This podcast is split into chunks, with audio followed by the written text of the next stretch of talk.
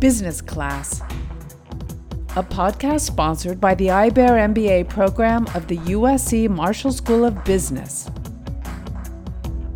Expert insight into the world of business. This is Dick Drobnick in Jakarta, uh, having the opportunity to interview Edwin Soeryadjaya, uh, the chairman of Saratoga, a very large, I'll call it investment banking company. Edwin is a Marshall School alum from the mid 1970s, and Edwin and his father, William Soeryadjaya, have helped support the IBEAR MBA program for many, many years. And it's a great pleasure to be here in his headquarters in Jakarta. Edwin, would you please tell us a little bit about Saratoga and, and its uh, areas of interest and what some of the big opportunities are for Saratoga and, and what some of the challenges are, if there are any challenges? Of course, there are challenges as we live in this uncertain world, right? Thank you for uh, spending time with us, uh, Professor Drobnick. Saratoga is a PE, private equity fund that is uh, managing third parties' money. So that was back in 1998. Right at the point of the Asian financial crisis. Yes, because uh, right after the crisis, I see that there will be a lot of opportunities for those uh, who who knows what to pick. As soon as uh, we started doing this, I look at a few op- uh, opportunities. One of which is uh, the company that I started in Astra. Astra is a good company. It's in uh, microchip. I set it up when I was still in Astra then. And then Astra in 1998, 1999, uh, they need money. And they don't know what to do with this Astra Microtronics because they want to sell it. So that was my first uh, PE type of investment. For, for the listeners here, uh, Astra was Indonesia's leading uh, international company, which was a, a joint venture with Toyota originally? No, Astra is uh, basically uh, was uh, founded by my father in 1957 from a small trading firm, and then later on, uh, when uh, Suharto came into power, he seized the uh, opportunity and become a big player. So he imported 1,200 units of GM trucks. Mm because he knew that uh, Suharto wants to develop the country, you need vehicles. And I went with my late uncle to uh, the US, and we were just told by GM, we don't need you. So, but then my dad said, okay, then we'll just buy the trucks. That's how he started into automobile and uh, this is just a little bit background. So when Toyota wanted to come in here, my dad said, no, you cannot take over uh, the uh, assembly plant. Why don't you uh, take us as your partner? So that's how it's, uh, how Astra started in Toyota, in or in uh, automobiles with GM actually. What what year was that? 67, 68. Oh, okay. So right after the chaos of Gestapu yeah. and, and so uh, uh, Toyota started uh, with my dad in 1970 to the loss of GM hmm. because it was an old GM plan that my dad rented from the government that wanted to jumpstart the uh, assembly of cars. They wanted to use that my dad said, No, I'm not for sale. I don't mind working with Come you. Come in as a partner. Yeah. That's actually what I learned from my dad is you have to know when the opportunity comes, grab it and capitalize on it. So I capitalized on it uh, by asking TPG. So you capitalized on the crisis of 98. Yeah. And that crisis led to people being cash hungry, uh, cash short to pay loans, and it led to depreciation of asset values.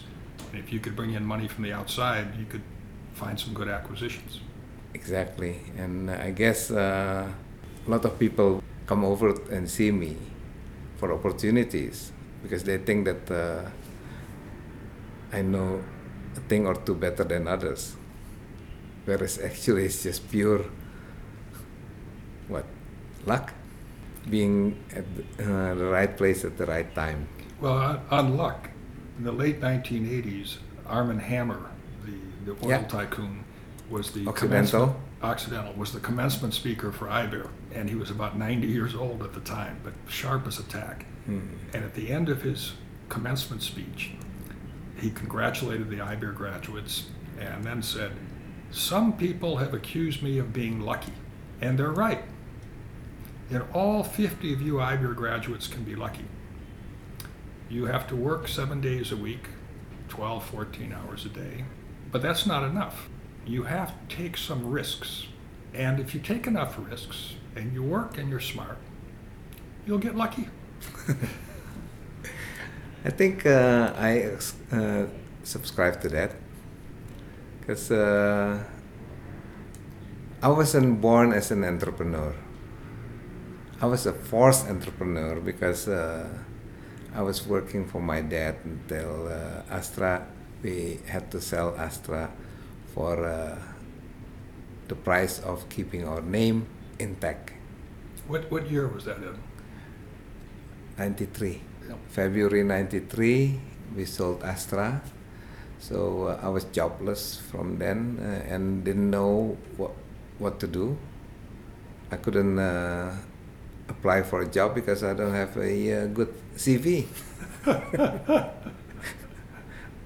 You had no CV. I have no CV, exactly. But uh, lo and behold, God's been very good to me.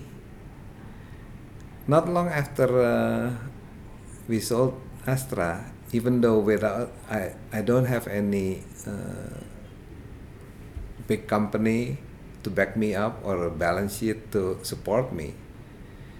In spite of all that, I won a uh, World Bank sanctioned tender in 96. Oh, for telecommunications? in- In, Sumatra? Was it? No, in West Java. Tell us about that. Yeah, it's uh, from my Astra years. I knew that telecom was going to privatize, and I thought that uh, after having no Astra, I have no chance to do it. But I think uh, what you said about Armand Hammer, I applied it. I said I'm gonna have to try it, and uh, I don't care how many how many competitors there are. I- unless I try it, I would not know. And uh, it's not because uh, I'm just smart, it's just I'm willing to take the risk of competing against more than 50 strong competitors, 50, 5 0? 5 0. One after uh, another for the competition.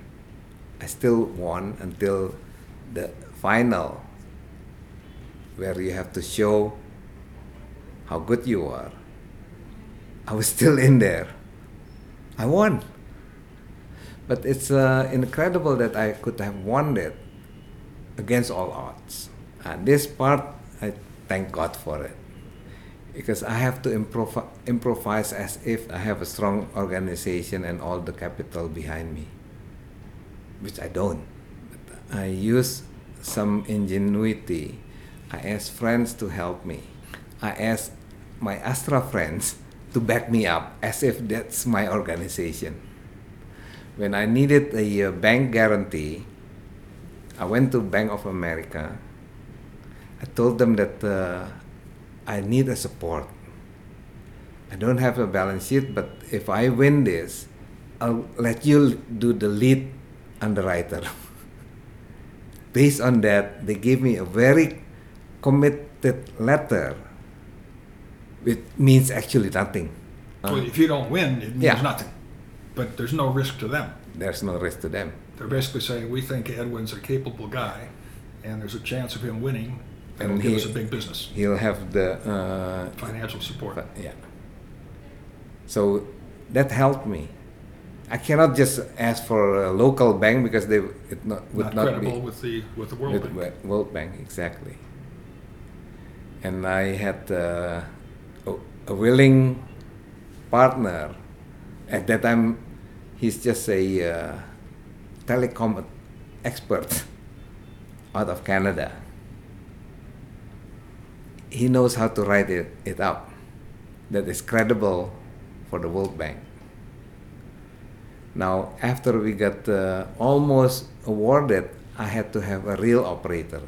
That's when I was scrambling. I went to a few uh, big companies. I cannot get it. Finally, one company US West, that's in. out Uh, of Denver probably. no, no. Yeah, yeah, out of Denver at that time. They uh, they said, okay, Edwin, we'll we'll we'll fight with you. We'll be the operator. We'll be the operator. And they said, okay, let's uh, give it a try. We won. That's not something we teach in the normal MBA courses. no, This is entrepreneurship at a very high level. But again, uh, as I said, I wasn't born as an entrepreneur. But, uh, if you are willing to take the risk, and at that time I looked at it, you got nothing to lose, Edwin. You only have to gain. But I spent almost two years fighting for that.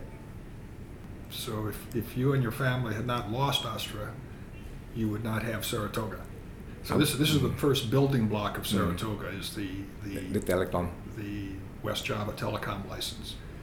And then from there, when the crisis hit of 98, you already had some capital, you had some credibility. What, what's the composition of your investors? Is it 50% from outside Indonesia or Well, in terms of money, it's 90%. outside of Indonesia? And is it primarily institutional, like World Bank and the International Finance Corp, or is it individuals or Institutions. Institutions? There's probably only a handful of individuals, including some Indonesians. But mainly it's institutions such as the World Bank, AXA Life, uh, Coop. I don't know whether you know what Coop is. It's uh, from Malaysia. Then uh, GIC, Temasek, Khazanah. So these big sovereign wealth funds Yep. need to find somewhere to put their money. hmm So, what are one or two of the big challenges that you see that you have to overcome? The biggest challenge is uh, the country itself. If the country is not doing well, I cannot perform in a chaotic situation because then our investors are uh, basically putting their money or trusting their money with us in the hope that they will get at least 20 to 25 percent return Per year. per year. Yeah. That's what you've been achieving? Some of the deals that we have done is I cannot write it down here because the return is infinite. but uh, it's not because I, I'm smarter than others. No. It's just that you get the opportunity and you have to know whether to say yes or no. It's almost like this, like a farmer you toil the land, you prepare the uh, irrigation, then you choose the right seed. Once you plant it, you rely on God for the weather. But so, so one of your concerns and, and your, your challenges is the stability of Indonesia. Correct. And under the uh, recent administration, the Jokowi administration, at least from the outside, it looks like it's quite stable and, and prosperous and growing. And it looks like, at least from the outside, that in two years uh, he'll be campaigning from a good platform and, and probably be reelected.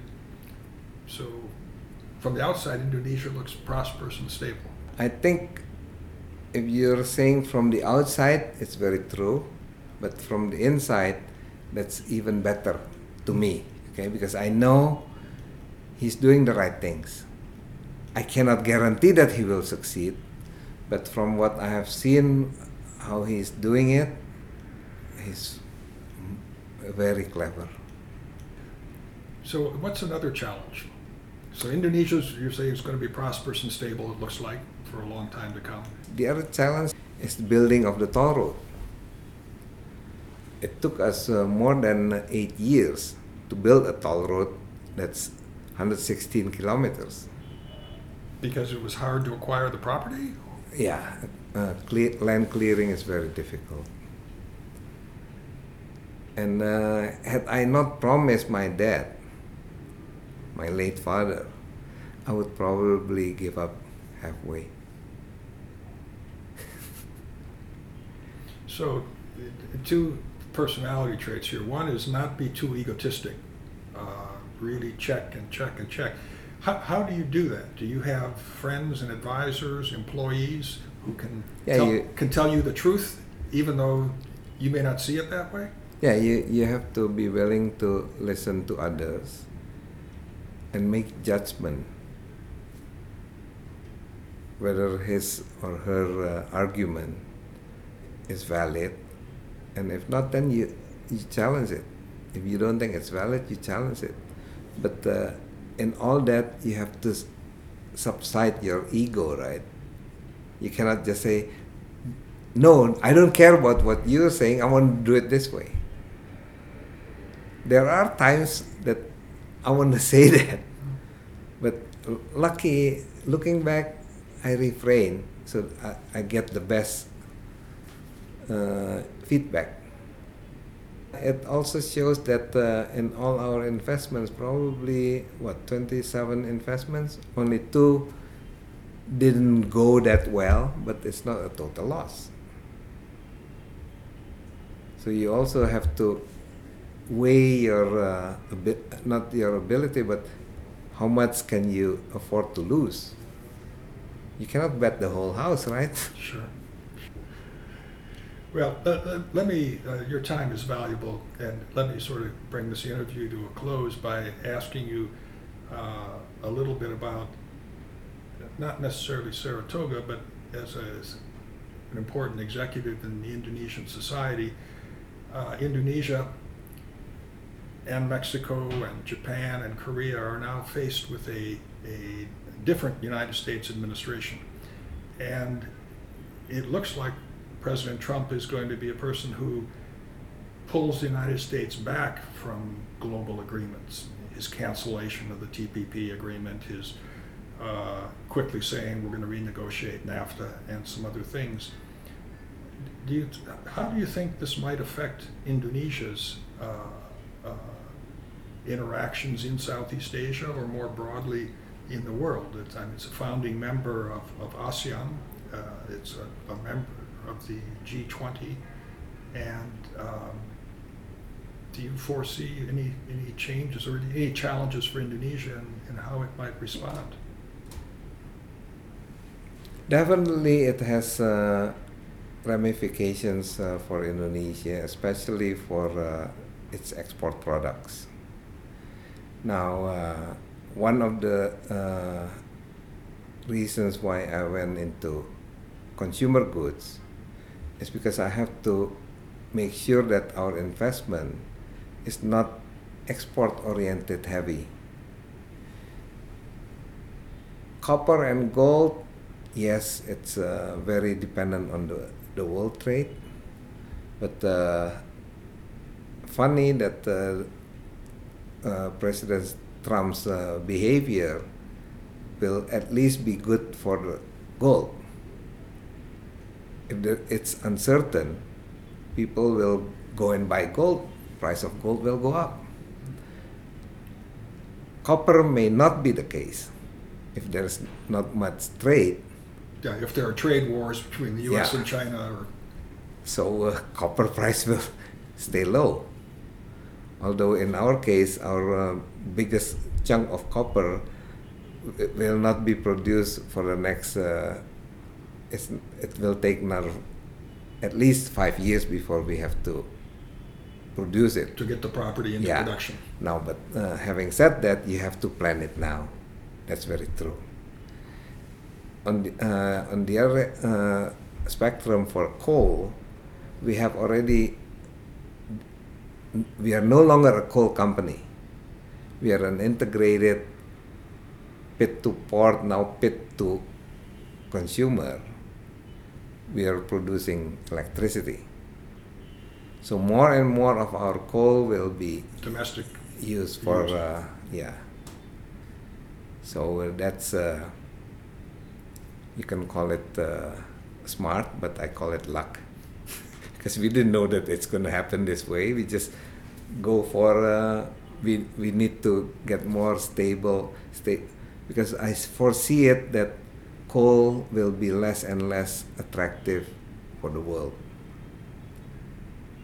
because of climate change. climate issues. change and all that. And uh, for that, uh, I will be working more and more for uh, the people of Indonesia. By producing the power here. So again, di- here. diversifying a little bit away from exports to the, Mm. the local market. And hopefully, we can send more students to USC. We would love to see more students from, from Indonesia in Yeah. general. And uh, we would like to see some from Saratoga. I'm working on it. And Uh, I, I would like to see one or two in the mid-career IBEAR MBA program. That's Uh, what I told uh, Michelle. I said, Michelle, we have to do it. Are you in agreement? She said, yeah. Well, let's shake hands on that. Edwin, thank you very much for your time. Thank you. Business Class Expert insight into the world of business. The host is Dick Drobnick, producer Pankaj Bhushan, director Dan Griffin, web developer Rick Pine, and I am Robin Garthwaite.